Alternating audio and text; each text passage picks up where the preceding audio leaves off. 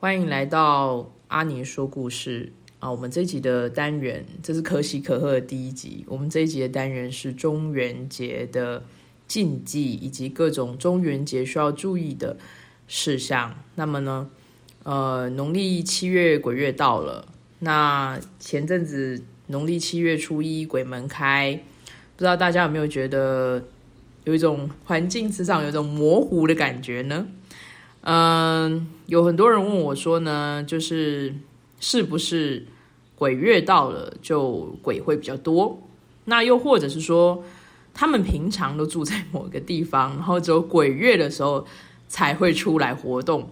那鬼月结束之后呢，他们就又回去地府里了啊。就是大家经常会有这样的迷思，然后所以就有人会来问我，然后包括说半夜就是不可以晒衣服啦，不可以吹口哨啦，等等等等。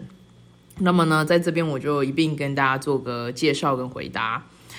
呃，其实各位不要太天真，因为 鬼并不是只有在鬼月才有，知道吗？就是鬼在二十四小时在各个地方它都是有的，但是啊，只是在这个农历七月这个能量很强的月份呢，他们的这个活动可能好，我们比较容易感知得到。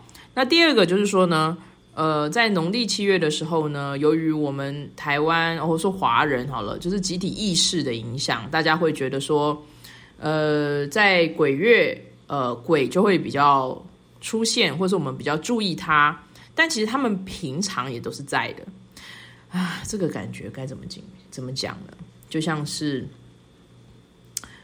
嗯，我虽然很不想这么说，但是就像蟑螂好了，就是蟑螂，你看不到它，但是它还是在的，它并不会因为在什么时间点就不见，它只是躲起来吗？不是的，是它平常就在，但只是说可能夏天到了，你就觉得它好像特别多，事实上它其实也是很多的，就是一般来讲它都是很多的。只是他可能躲在，比方说厨房啊，或者什么的。你睡觉的时候，他们在活动，就这样子。好，那所以其实他们白天其实也是活着的。OK，所以呢，其实鬼这个族群呢，他们其实在白天也是存在的。因为很多人就说，哦，老师他们是白天的时候都躲起来了，他们晚上才出现。没有，是你晚上比较容易感觉到他们，不是说他们白天就不见，他们白天也在。如果你第三眼是开的话，他们白天也是在的。那我讲这些东西，并不是为了造成大家的恐惧。我说天哪，这样听起来是不是一种鬼影幢幢的一种环境呢？不是这样子的，而是呃，我们要学习如何跟不同的族群生命共处，这个才是核心的的这个要义。呃，在这个大自然里面，本来就有各式各样不同的生物啊，各式各样不同的生命体。比方说精灵啊，好，比方说这些呃，比方说好天使啦，好，或者是说你的守护神啊，你的指导灵啊，这些东西本来就是会都有都存在，那也会有所谓的我们把它俗称为鬼的这个呃灵魂，但其实它就是灵魂而已哈。灵魂有各种不同的状态，现在开始是重点了。我们每一个人的灵魂有在身体里面的。好，人的灵魂有在身体里面的，他就是一个人。人的灵魂没有在身体里面，他没有壳，他在外面走来走去游荡，我们就叫它是一种呃魂魄。好，那呃，它其实也是灵魂，它只是没有肉体而已。那华人把它俗称为鬼，好像给他一个很负面或者很恐怖的印象。但你们知道吗？它其实就只是没有肉体、没有躯壳的灵魂而已。你知道，你有一天你可能也会成为这样的情况，所以不用觉得害怕或担忧。它就是没有身体而已。OK，就像你有穿衣服跟没穿衣服就是这样子而已。身体就是我们的衣服，身体就是我们的壳。那我们有穿衣服、有在身体的时候，我们就是个会走路的人。那他们现在就只是离开了他们的身体，然后成为了他们比较原始的状态。也就是灵魂原始的状态，所以就是呃，大家不用太害怕。那我要形容一下，就是我们所认知的这个鬼，就是这个灵魂呢，就是没有身体的灵魂呢，它其实是呃，在佛教里面来讲的话，它其实叫做中阴身，就它是一个在中阴身状态的灵魂。好，那呃，在中阴状态的灵魂，中阴是什么呢？中间的中，阴间的阴。好，中阴的意思是指事物的一个过渡期，也就是从 A 点到 B 点中间的这个空间。我现在从 A 到 B，好，中间的这条路，好，这个空间就是中阴。所以这些游荡的灵魂就是中阴的状态。他现在从他死了嘛？A 点是死亡。B 是下次的轮回转世，在 A 跟 B 中间的状态就是中阴，所以这些灵魂就是在这个中间点，好，这个中阴状态，所以我们叫它中阴身。那中阴身属于一种意生生，就是由意意念，好，由意识状态所存在的一种状态，意生生。意思是什么呢？他心里想什么，他就可以去什么地方。比方说，他现在想的，他要去马尔蒂夫度假，他就可以去马尔蒂夫啊。那但是就是这个能量这个部分，就是也要很强大才可以瞬移到马尔蒂夫。如果能量不够强大，他可能就被海所阻隔。就是他还是有限啊。就是说，看他这个人的这个灵魂，看他这个灵魂的力量够不够强。如果他力量够强的话，他就可以去。呃，很远的地方，如果他力量不够强，他就只能在附近。比方说，呃，他拜拜了之后，他就在附近走动，就这样子而已。那一生生的好处，就是因为他不受身体的限制。你想想看，如果你有一天没有身体，是不是想去哪就可以去哪？你可以穿墙而过，你不觉得很自由吗？好，基本上就是像这样的情况。那么呢，在这个一生生的状态里面呢，他怎么吃饭呢？他没有，他没有身体嘛。他会不会饿呢？啊，他会他不需要吃饭吗？那他会不会去思维一些什么事情呢？答案是，当他是一生生的时候，他是在中阴状态的一个灵魂体的时候呢，他是不用吃物质的饭的，因为他是纯能量体嘛。但是呢，他是需要吃能量的，意思就是说，他现在可能。呃，过世七四九天之后，因为呃没有没有转化的很成功，意思就是说，可能他有些执着啊，或者是说他七四九天之后呢，他的家人可能为他找的那个 法师可能不是很给力，或者说这个就是就是没有超度超度好吧，所以呢，就是他可能就是滞留了，就滞留在地球。那他没有离开，他没有立刻前往下一个地方，所以他才会变成我们所说所说的俗称的鬼，就是这个在路路上走来走去的这种这种这些家伙们这样。那么呢，就是呃这些游荡的灵魂呢，他在呃离开肉体之后，他的能量其实会逐渐逐渐的变得比较涣散。因为刚开始死亡的时候都还是很强烈，为什么呢？因为我们的心在我们即将离世的时候呢，我们本来的状态都会显现出来。如果我们很惊恐，那他就会放大那个惊恐；如果我们很平静，他就放大那个平静。那他刚死的时候，他的个性都还是很强烈的。比方说，这个，比方说你的阿公，他过世之后呢，他变成一个魂魄了，你还是认得出那是你的阿公啊，化成灰都是都是可以认得的哈。但是随着这个阿公呢，那阿公在路上游荡，可能超过三年，他就开始变得有点模糊，就是开始有点散，有点模糊。为什么呢？因为他的这个意识状态没有像他刚离世的时候那么清楚了。所以在这个情况下，他的能量其实有点降落，就有点坠落。好，就是比方说他刚离世的时候，可能是五百单位的能量。可是，随着他离世时间越久，他可能四百九、四百八、四百七这样，慢慢、慢慢、慢慢，因为可以想象，就是类似影子变淡薄了。就是本来这个阴影很强烈，后来这影子越来越薄、越来越薄、越来越淡、越来越淡，然后像水墨画这样，慢慢的越来越浅。好，那么呢，当他呢，就是有人祭祀他的时候，祭拜他就是给他能量。比方说，我们点一个香啊，我们就是呃准备一个鲜花素果来祭拜，然后追思前人，这样他就可以得到这个能量。指明说要给他，就可以得到这个能量。得到能量好处什么呢？比方说，他现在已经降落到他从刚开始过世的是五百单位，然后他就往下降降降到三百单位的时候，他其实基本上就是我们所说的孤魂野鬼。那孤魂野鬼其实很可怜，因为为什么呢？因为没有人祭拜他，大家就是遗忘他了嘛。那他们只能聚集在一些比较有能量场所，例如庙的外面，像这样。或者庙有法会的时候，这样，那或者我们普渡其实也是要给他能量。那么呢，当他降到三百单位的时候呢，这个时候你做功德给他，他就可能瞬间又回到了五百单位，或甚至超超过了，变成八百单位。那也许他只要累积到一千单位，他就可以前往下一个地方。你可以了解那意思吗？就类似你如果要出国去玩，你正在存钱，你没有个五万。你觉得你可以去外面玩吗？所以就是你的钱包里面如果只有三万块，是不是就不能出去，对不对呢？可是如果有五万块的话，就哎，我可以去买个机票喽，哦，我可以订个饭店了，OK，就是这样的意思。所以呢，这位就是拜拜三年后拉公，有一天他突然吃到了他的孙女哈为他筹筹办的一个宴席哈，就是一个呃就是一个拜拜哈，然后呢。并且指明这个东西，这些拜拜水果什么的都是要给他的，哦，拜拜金子、拜拜香什么，这都要给他的，好，或者帮他写一个什么佛教的超度法会的牌位，哦，这个牌位的功德给他的，所以在这样的情况下呢，他就会得到这个利益，得到这个能量，他就会往上提升，等级提升之后呢，比方说他本来是五百嘛，好，然后可能就累积到一千的时候，他就可以前往下一个地方了。那前往下一个地方是怎么样呢？就是指他可能就是开始进入他轮回转世的下一个 moment，下一个阶段，他可以回到光中了哈，然后他可以超度了，好被菩萨带走了，前往净土了，这都是有可能的。要看他的因缘，还有看就是帮他做功德的人，就是有没有帮他指向说啊，我说回向这些功德给你，是希望你可以往生阿弥陀佛净土。那如果还有指明，那就是类似说他帮他铺了一条路，他五百单位。一下再获得五百单位变一千单位的时候，是指明要让他前往某处，类似是帮他买一张车票的意思。就是，哎，我去拜你哦，还给你钱，然后这个钱呢，就是帮你买一张机票，让你可以飞去阿弥陀佛那里，像这样子，那他就很明显就可以前往了嘛，对不对？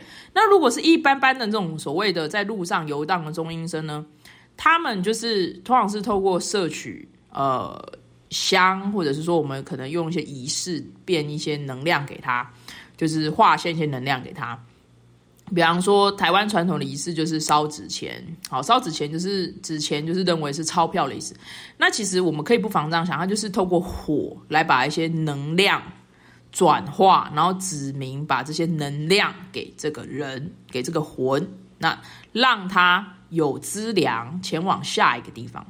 好，那拜拜水果，好，我们把这水果。然后给我们的祖先，那也是使给祖先能量的意思。好，那如果说呃，我们今天就是说布施布施仪式啊，比方说我们请法师来做一些普渡，然后请普渡的这个好兄弟来吃这个普渡的食物，这个叫布施恶鬼。那这个的话呢，就是给好兄弟，就是给这些鬼魂呢能量。好，那给他们这个能量的时候呢，就是呃。帮助他们前往下一个地方。那你要知道，他们其实可能一年当中，因为他可能在外面游荡很久，可是一年当中，他们可能只有一两天，哈，两三天，哈，清明节或什么的，他们可以得到这些能量，所以他们是很珍惜这个机会的。不妨说，就是如果你再见之后没有人记得你，一年当中至少有两次，你可以吃到路边的流水席，你是不是觉得很开心？是不是？所以呢，我们还是尽量就是说，要有一个。这个民俗的仪式啦，因为现在的年轻人大部分都不太在乎，你知道的，就是跟我一样比较年轻的。但是因为像我的职业是做身心，所以我们比较了解是这是怎么回事，所以我们还是会做一点，好，就是因为类似宗教领域嘛，我们还是会做一些这个仪式。但是如果说呢，一般的人呢，我其实还是蛮建议说，至少去帮这个你的家人亲友过世的哈，这种写一个回向的牌位，就是法会佛教法会的那种回向牌位。那么呢，因为借由佛菩萨的力量呢，佛菩萨力量是非常大，比方说他可能是亿万单位的能量，所以他的加持这些众生对他来讲是轻而易举，但他需要人这个媒介，透过人这个媒介去 order，就是说。请佛菩萨加持，圈圈圈可以往生净土，像这样，然后做一个法会，法会就是一个大仪式，大仪式产生很多能量，然后这个大仪式产生能量再分配给所有来参加的来宾跟这些法会的排位的宾客。那这样子的话呢，佛菩萨就很可以顺利的把他们接往下一个地方。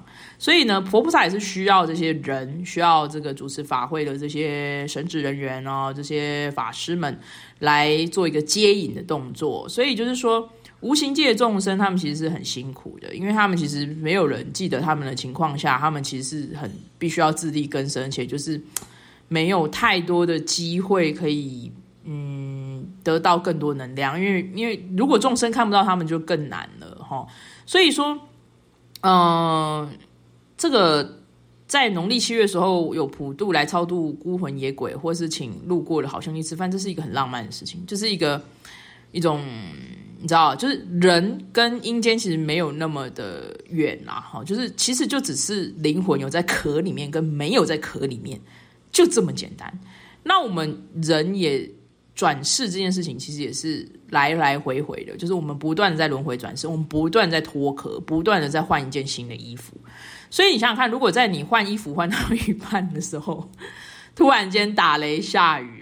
那衣服没有换好，不是很惨吗？对不对？所以说，在你的两件衣服在更换的中间点，如果有一个人可以服侍你，可以协助你，可以帮你，让你在脱在穿这个衣服的时候很顺利，那你是不是很感谢他？对不对？你一定会感谢他。对啊，所以在这样的情况下呢，我们阳间的人对于阴间的这些众生，或者说对无形众生所做的这些功德利益的事情，对他们来讲是很棒的帮助。所以他们在离开人间的时候，他们在离开这个地球的时候，他们提升振动频率，他们回到光中，他们前往阿弥陀佛境，他们去了阿弥陀佛那里的时候呢，他一定会很感谢你。所以他的感谢呢，有时候就是会化作什么呢？一些机缘，比方说他要走了，他非常感谢你，因为你送了他一程，啊，你帮他一个忙，像这样，你帮他写个牌位，像这样，他非常谢谢你，所以你可能怎么样，无形当中突然得到贵人，无形当中突然间就是有一些小小的收入，好，或者说无形当中就是你一些什么障碍突然间化解了，为什么呢？因为这就是你帮别人，别人也会帮你。好，所以这个就是累积功德。我们讲就是累积阴德啊，就是这样，就是无形间你看不到的功德。好，所以你要做多一点的这样的好事呢，就是最后宇宙的法则就是它一定会回馈好的事情到你的身上。你做好的，他就回馈好的事情回来；你做不好的，他就回馈不好的东西回来。所以说。当你在做这些，你觉得看起来说哈，现实生活中我要花个两千块啊，花个一千块啊去做这些事情，对我来讲到底有什么意义呢？好像没有什么意义，又不会帮到我哦。好像我就是把钱就是花出去，但是我好像没有看到有形层面的回馈什么。呃，请不要这样想，因为这些无形众生确实得到你的利益跟帮助，而之后他有一天他会回馈给你。好，那。回你也不是因为说基于说哈，我就是要很多人回馈我，所以就做做很多好事，也不是这么说，而是说呢，我们做这些事情的时候呢，要知道就是这个循环的法则，好，所以就是我们去做这些事都是有帮助的。好的，好，所以有没有就是什么问题？有，我要来提问。那我想问一下哦，他如果有，就是刚刚有提到说，比方说我的祖先好了，那我现在嗯，先举个例，如果我已经。我今今年的普渡有写阿公的名字好了，嗯，但是我怎么知道？比方说，我明年或后年又要写阿公，可是阿公其实中间已经去往呃极陀净土，对对对，那我怎么？如果我还在写阿公的名字，那我怎么知道是有给到阿公？好，就是基本上呢，就是我们对谈的另外一个主持人问到一个很关键的问题，说我们为什么要重复超度祖先？对，对我们为何要重复超度祖先？祖先不是应该超一次就可以了吗？为什么要超这么多次？难道 他一直来来回回吗？对，没有，好是这样子的，就是呃，我们要有一个概念哦，就是说，你知道，我们我们讲一个现实生活中的情况，就是有些人比较胖，有些人比较瘦，对吗？所以就是比较胖的人呢，他就是他的这个重量比较重，所以呢，你要知道提升这件事，就是要让它越来越轻。越来越轻的意思就是说，像坐热气球一样。如果你这个人体重很轻的话呢，你坐热气球很快，热气球就往上飞了嘛，对不对？可是如果你今天是一个两百公斤重的人，一两百公斤重的人，你一个人上去热气球就满了，而且它可能飞不太起来。Hello，在这个时候你是不是需要多一点燃料？热气球是不是需要多一点燃料？是不是绑两颗气球上去，对不对？所以就是这样，每个人的众生的业力就像是这个体重一样。哦，每一个人的体重是不一样，每个人的业力是不一样的。有一些人业力非常沉重，因为他生前可能做了一些坏事，或者是有的没的，又或者是说他累世以来都没有在修行啊，他都没有在做一些功德，所以他就是就是因为类似说他就是在地上滚来滚去，他就觉得没有干嘛这样子。那有些人就很积极的向上，他每天都是去运动，或者说每天都是往上提升，所以呢，他的等级就比较高，然后能量也比较干净、比较透彻、比较轻盈。所以这些人要离开的时候呢，就好像他脱衣服一样，没有任何困难，咻就走了。那有一些人呢，就是哇，他身上衣服太厚太重了。然后呢，他的业力太重了，所以他要离开的时候，他的那个飞的速度就很慢很慢，甚至是飞不起来。所以在这样的情况下呢，我们并无从得知我们的祖先他的灵魂状态到底是什么。所以我们重复为他写牌位这件事，有点像是怎么讲呢？做好事给他，帮他累积功德以外，就是有点像买保险。我们其实并不知道他到底。的能量状况是什么样？所以我们每年都重复的做好事给他，每年重复的帮他写排位。这件事情呢，就好像一直在帮他往上提升的热气球添加更多的燃料，于是他就可以飞得更高更远，去更好的地方。这样懂我的意思吗？那么呢，其实就算是他现在，我们确定什么，我们。不管透过什么，不啊，不会确定还是怎么样的方法确定，确定他真的已经去了阿弥陀佛那里了。可是也会有所谓的连品真上的问题。什么叫连品真上呢？就是说，好，他现在去阿弥陀佛那里，他保证成佛了。因为阿弥陀佛的净土，阿弥陀佛星球的基础门槛就是去的人都可以成佛，去了就成佛，绝对成佛，百分之百成佛，没有任何的问题。如果说你去的时候呢，就是你有点状况，那没关系，就是在一个莲花花苞里面等五百年，那也一瞬间，在天界来讲，一瞬间就过了哈。就是在莲花花苞等五百年，你一打开你就成佛了，就这样。你在莲花花苞里面听闻佛法，然后五百年就成佛了，像这样。总之呢，就是强迫成佛，就是一个这样子的一个好地方。它不像我们在地球上要成佛非常的困难，但是我们在阿弥陀佛那里就说，OK，我要去，OK，基础门槛就是每个人都成佛，这样好。那你的阿公呢，可能去了阿弥陀佛那里，然后你也不不会确定他真的就是已经去了，哈。但是我们不确定他到底还在莲花花苞里呢，还是是他已经打开然后成佛了，已经在那里自由的走跳，有了新的生活了，甚至可能开了个店呐，然后或者是说。呃，有了一个新房子啊，然后有一个全新的开始啊，等等，就是我们不确定他在阿弥陀佛世界那里是什么样的状态，但是我们在人间，在地球上，如果我们为他持续的做功德、写法会的排位的话，他的灵魂的能量会越提升，他还是会持续收到从地球发来的能量包裹，嗯，然后他在那边打开能量包裹之后，他还是。就是可以收得到你的好意，然后他还是会等级提升，所以呢，这有点像买保险，就是我们不确定他到底怎么样，我们就一直送补充品过去给他。那过去之后呢，他情况怎么样呢？无从得知。可是他可以连品增上，比方说他刚过去的时候是四十九级，可是由于我们每年都帮他做一个大法会回向什么之类的，他可能过了一阵他变五十级了，过一阵就变五十二级，过一阵就变五十三级。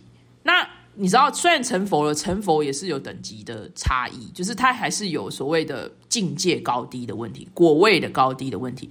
所以呢，呃，他去那边呢，他还是可以持续的增长。OK，所以不是说哦，我只是超度了他，然后超度了这个人，然后就结束了，没有，其实就是我们可以持续不断的为他做好事。嗯。对于那些业力比较沉重的众生来说的话，如果他生前的状况就不是太好，通常死后我们真的就要为他大量的做各种消灾解厄，然后各种就是呃增长福报的法事啊，就是尽量为他们做。子孙来讲的话，为祖先做绝对是很有好处的，因为祖先好，子孙就好啊。因为你是像一棵树嘛。如果这棵树的上面的地方，就是说它有点像一个家族树的概念。如果我们的父母就站在我们的两边的肩膀上，而他们的肩膀的重量很轻，就是它的重量很轻，你就会觉得你好像没有负担。可是如果父母站在你肩膀上，但他们重量很重，就会觉得很有负担，对吧？那我们的上面就是又有爷爷奶奶跟外公外婆，那你觉得如果他们重量也很轻，你是不是就很轻松？对不对呢？所以呢，你持续的为他们祈福，然后持续为祖先祈福。祖先如果他得到了，或者是说他就是前往净土了，对于子孙来讲会有非常大帮助，因为他直接跟你血脉相连，你会得到首当其冲的帮助。OK，就这样。OK，那我想问一下哦，就是如果如果平常啊，就是自己念经回向给祖先，这样也算是可以啊，就是也是也是有让他们可以提升这样子的方式的意思吗？也可以，就是平常帮他们念经，比方说哦，农历七月来念个经，大家说太恐怖了，我们是不是不应该农历七月念经？之前还有人客人还说。请问我可以晚上念经吗？我是不是不能在家里烧香，不能在家里念经？OK，我告诉你，我半夜都在念经。对我平常都念经念到半夜，我都晚上才念经。我什么时候二十小时我都烧香，因为我我有在做一点香粉来来用。所以呢，各位在鬼界。在天界都是没有时间限制的，只有地球人才有一个时间轴的概概念，才有白天跟黑夜这种简单方方便的做法。但其实对于无形界的众生来说，不管他是高频的神哦、天人、天界，还是说它是比较低频的，比方说恶鬼、地狱等等这些地方，他们其实是呃，应该说。地狱是有这个的啦，但是就是嗯，他们的时间走速非常的慢。那呃，一般来说，我们看到街上游荡这些中阴身的鬼魂的话，他们其实也是没有时间概念，所以才会有所谓的地府灵。比方说，这个地方住了。他这个人在这个地方过世，然后就一直住在那个屋子或者那个会土地上，可能住了几十年，住了几百年都没有离开。为什么？因为他根本不知道时间啊，他没有时间的概念。因为在他那个状态里面是没有像我们所谓的时间的概念的。时间概念是对于地球人类有用的，哦，对于外星人来说，对于天人外星人来说呢？他们的时间概念跟我们时间概念是不一样，他们是当下，他们是随即生灭，他们是非常快速的。只有对地球人来说，所有事情都是放慢十六倍速这样 在前进。那么对于就是中阴界的众生来说，那更更没有时间差距。所以就是你什么时间点念经都是可以的，你什么时间点烧香是可以的。重点是你念经产生的功德，就像这个礼物包裹，你必须把它填上他要送往的地方，而不是就只是。生产出许多礼物包裹，然后就放在家里，然后都没有在用。那又或者是说，我们生产出了我们念经得到三百功，呃，三百单位的功德，然后我们就把它放在身上，但是我们有没有回向？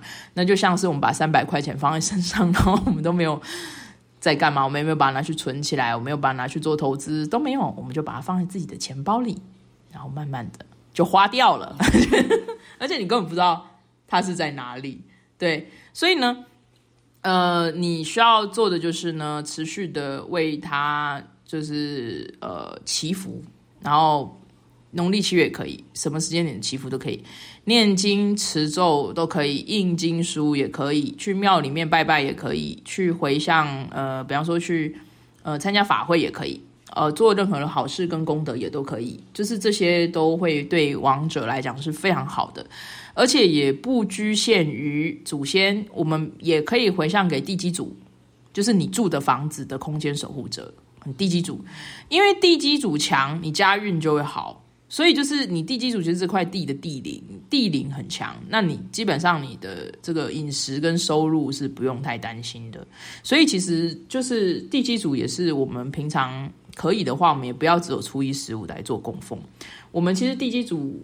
或者什么一年当中只烧一次，就是只只祭拜一次地基主，其实我都很推荐大家平常就是就可以烧香供家神，因为原住民有家神的概念，就有点像我们地基组的概念，就是你就呃，比方说你就点个蜡烛啦，吼，或者是说嗯点一个香啊，你就说供养这个空间，供养这个空间，就这么简单。那地基组强的话，特别是对于在家工作的人，因为现在疫情影响很多人在家工作，或者是说那些家就是工作室的人，就是他住商混合，他的家就是店铺，或者他家就是工作室。哦，他他在网络上经营一些自媒体或什么，然后所以他就在家里面工作。特别是对于这样的人呢，他在家里面点一个香，点个蜡烛，供养给这个空间，或在这个家里面念经，或在这个家里面做一些仪式等等，这些都是对家里面非常好的。就平常就应该做增强家的能量，所以农历七月说不仅是可以就是供养这个嗯家里面的这些呃佛菩萨啦、祖先呐哈，也可以就是对于这个地神、地基主做一些供养。那你也可以供养地藏王菩萨，哦，地藏王菩萨因为他就是专门有这个宏愿嘛，想要度化这个鬼道众生。那又或者是说呢，这个嗯，写牌位、写法会、消灾牌位，或者自己念经也可以。好，那我想问一下，我之前会有看到农历七月的时候。家嗯，家里的外面会摆桌啊，然后比如说脸盆啊，然后也插香啊，然后准备贡品。可是这样其实他就不是参加法会，那这样子也算是有，就是给到这些，这是民俗信仰，嗯，就跟法会那些有点不太，就是类似自己做仪式，就是类似自己念经是一样的意思。但是我想要讲的是，就是。呃，比方说我们放脸盆跟毛巾啊，是为了给好兄弟那个拜拜擦脸的嘛，哈，像这样子洗脚擦脸啊，什么什么的，饮用水啦、喝的食物等等之类的，是作为一个布施，它不是供养，布施是给比我们低的能量比我们低的众生，哈，叫布施。那比这个东西的能量给比我们能量高的，比方说我们把这个香啊、水果上好的水果拿来供佛，这个叫做供养。嗯。上供下施，好，所以就是农历时候做的事情是下施，好，那下施给谁呢？下施给这些鬼道众生。那我有一个我自己常年观察的一个心得，我想要跟所有的台湾人说，大家都是看阿妈在拜拜，对不对？没错。谁知道这些意思是什么？没有人。然后阿妈，你问阿妈，她也说不出所以然。对，阿妈就是跟上一代一起。对，阿妈就是跟他的妈妈学的，嗯，然后你真的问他说：“请问为什么香要这样擦？请问为什么水要这样倒？请问为什么这样要这么做？”他就会跟你说：“很烦呢，不要问我，我哪在？”。对，我们就对白，听对白就对了。好，我必须要说一件事，就是如果各位台湾人想要做仪式，请不要。就是只只跟着做，我们要了解它的意思是什么。因为我们了解它意义的时候，我们去做这个仪式，这个仪式就会很有力量。所以呢，比方说，就我看我的家人他们在烧纸钱啊等等之类的，可他们根本不知道为什么烧纸钱，他们只知道可能要买哪一种纸钱。但他们也不知道，所以要烧给谁？他们就是在那边烧，就是台湾人百分之七十可能都是在路边烧纸钱，都是不知道吧？他们除了就是说土地公，就是哦，比如我们今天拜土地公，OK，他们指明对象是土地公，这样他知道了。对。可是就初一十五，所以呢，呃，不确定，反正就初一十五就是要拜拜，就是但对啊，请问要为什么要这样做？不知道，就是就是为什么要这样？就是。你知道吗？初一十五就是月初跟月圆的时候，它这两天能量点是最强的时候，所以能量最强的时候，我们来做仪式，仪式的能量会来到最大。OK，有点类似会员几点，在十五号的时候，会员几点可以 double 加倍这样的感觉。所以呢，你今天如果初一十五的时候做仪式拜拜的话，它能量会更强。可是你要知道你的对象是谁，就像我刚才讲的，大家做了很多礼物包裹，可是没有写上收件者的名字。所以就是，hello hello，然后再来说什么好恐怖，是不是有什么东西路过了什么之类？啊，你又没有指明给谁啊？当然，人家就会路过想说，哎，那是可以捡的嘛？这样，这就是你知道，哎，丢了资源回收物在这里可以捡嘛？嗨，请你写上你的收件包裹，对，就是你的收件人是谁？你的收件人写上去，就只有他可以收到那个件，没有别人可以收。所以呢，请你在拜拜的时候。首先呢，你就是想要观想，观想什么呢？哦，观想你的对象。比方说，你要把你这个拜拜东西的这个能量呢，是要给谁？比方说，要给祖先。好，那你就要邀请祖先来到现场。你就是一个意念也可以，因为你是他子孙嘛，你一定可以邀请他嘛。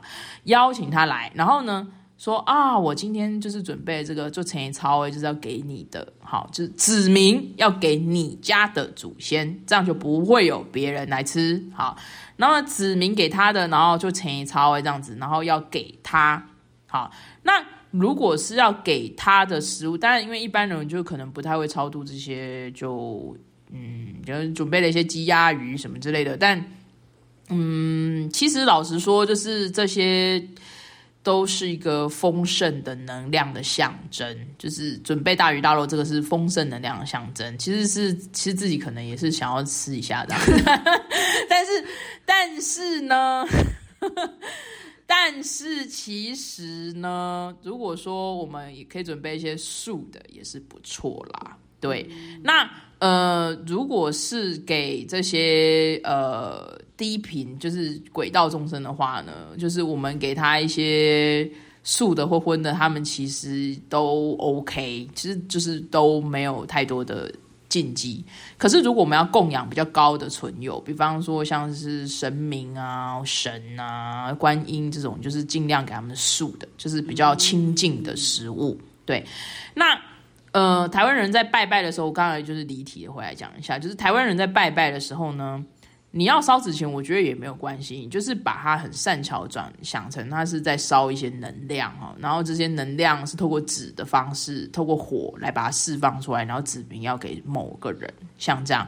那我就觉得很没有问题。可是台湾大部分是我在烧，可是我不知道我在烧什么，我也不知道我要烧给谁。那这就是一个很问号的事情。所以，请大家一定要厘清一下自己的对象是什么，你要祭拜的主轴是什么，那你的主题是什么？邀请他们来，然后接下来呢，再请他们回去，就这样啊，不会有什么不走的问题，不会有这种问题。你就是请他来，就请他回去，就这么简单。嗯，就是先跟他讲好就就好了。对，然后呢，呃，包括这些就是在。呃，路边的这些祭祀，比方说孤魂野鬼之类的这些这些祭祀呢，如果我们可以的话呢，就是尽量在白天的时候祭祀，不要在晚上的时候祭祀，因为呃白天的时候呢，就是常情况是比较可控的。对，那我们在祭祀他的时候呢，就是呃请他们吃完饭之后就可以离开。好，那。其实对我来说，或是对于体质敏感的人来说，体质比较亲近、比较敏感的人呢，其实通常如果拜完好兄弟的食物，你就不要吃了，你们就把它拿去捐掉。比方说，你拜了一枚小泡芙，请不要因为你自己想吃一枚小泡芙，就买了一枚小泡芙。好了。你买了一枚小报符，好，你拜了轨道众生之后呢，就像我刚才所说的，轨道众生它只能摄取能量，所以它就会摄取掉里面的能量之后。就留下了一枚小泡芙本人的热量在里面，所以呢，你现在在吃一枚小泡芙拜过阿飘了，一枚小泡芙呢是没有能量的，只有热量，那你还要吃吗？那你就把它拿去布施给穷人，比方说食物银行，比方说一些真的是需要热量活下来的人，他们不需要就是太多的能量，就是希望可以有。吃的就好了，比方说给真的穷困的人，皆有哦这些，他们只要有吃的，可以吃得饱就好了。像这样的情况，你就不要再吃了。体质敏感的人，拜过阿飘的，你一定会感觉到他能量是不是可能变得比较怪，或者是就是不是比较怪，他吃起来味道也会改变。好，然后就是没有那么的好吃，没有那么香甜了，因为轨道众生已经把里面的能量得走了，因为你给他嘛，对，就这样。那对于佛教徒来说，其实很多时候我们如果做下施完，那东西是不会吃的，我们就直接把它丢掉了，或者是直接就是给穷人了。哦，我们我们不会，我们不会就是自己拿来吃，我们通常是吃供完佛的，就是高频的高频能量的食物。那其实。对于道教徒来说也是嘛，就是就是说，我们拜完了主，呃，拜完了这个神明哈，不管是哪一个神明哈，呃，王母娘娘好了什么的，加平安呢，那这样我们就是会供养他，然后接下来把这个东西呢再拿来吃，那就可以得到王母娘娘的加持，像这样子，我觉得也很 OK。但是就是你们布施给轨道众生的东西，就是尽量不要再自己拿来吃了哦。这个是我个人的建议啦。因为呢，就是真的，如果你看得到的话，它其实里面就空空的这样。嗯，嘿，有些甚至就是拜完它肉味道就会变腐臭，这也是有的。因为它其实就摄取掉里面的能量。对，好，好，所以就是要告诉大家说，中元节没有那么可怕。嗯。它其实就是我们了解不同世界存在的一个方式而已。嗯，对。然后做法会是好事。呃，尽量帮你的祖先填写过往的王者填填写法会的牌位，他们的业力减轻了，你子孙的业力也会比较轻，你会觉得肩膀上担子比较轻松，然后你各方面会比较顺，然后顺便也可以祭拜一下地基主。嗯，对。然后还有就是，我们拜这个轨道众生的这个食物，先就不要吃了。如果体质又比较敏感的人，就更不要吃。嗯，对，那如果女生就是她想要得到能量，却不想要得到热量，也就是不要吃。我觉得这是重点哎，听到最后这个关键点，听到关键点说哈，只有热量没有能量吗？那我不要吃了，立马放弃买一枚小泡芙。不是这个问题，而是你可以买，但是你就不失掉，你就是把你的执着也不失了。对，因为像我个人是蛮喜欢吃的，所以我就想要跟大家说，就是你拜的东西呢，就是。都是要比较有能量的，那你拜完鬼道众生你就不要吃了啊！如果拿来拜佛的，就尽量拿来吃。然后拜佛拜神明的可以吃。好，那代表觉得，我觉得今天中元节聊这样，应该算是大家一次会听到蛮多，很圆满，很圆满。对，主要我们要了解的就是轨道众生并不像大家所想那么可怕，他们其实就是中阴身的灵魂，就是没有身体这个躯壳的灵魂。其实你也是，你还没来地球之前你也是，所以这没有什么，这没有什么好恐怖的。说啊，天哪，老师我是怎样？我是不是特别多什么什么之类？环境什么乌烟瘴气？没有，你的心乌烟瘴气，到哪里都是乌烟瘴气。对，下了最后一句，这这一句重点就是对，就是这样。就是心念呐，心念的部分。对，然后所以就是说，嗯，其实就是蛮好的啊，就是热闹一点。没有啦，就是对，反正就这样喽。那欢迎大家，就是接下来继续关注我们的 podcast，然后我会我会呃持续的跟大家说一些有趣好玩的故事，那主要是一些知识性的分享。然后身心灵的知识的分享，生活中可以实践的灵性，然后还有就是，呃，我也会邀请一些不同领域的来宾来跟我们一起呃聊聊天，因为希望大家可以用很轻松自在的方式去摄取一些善知识，然后让大家对于呃生命中不太了解部分可以有更多的了解。这样，谢谢各位。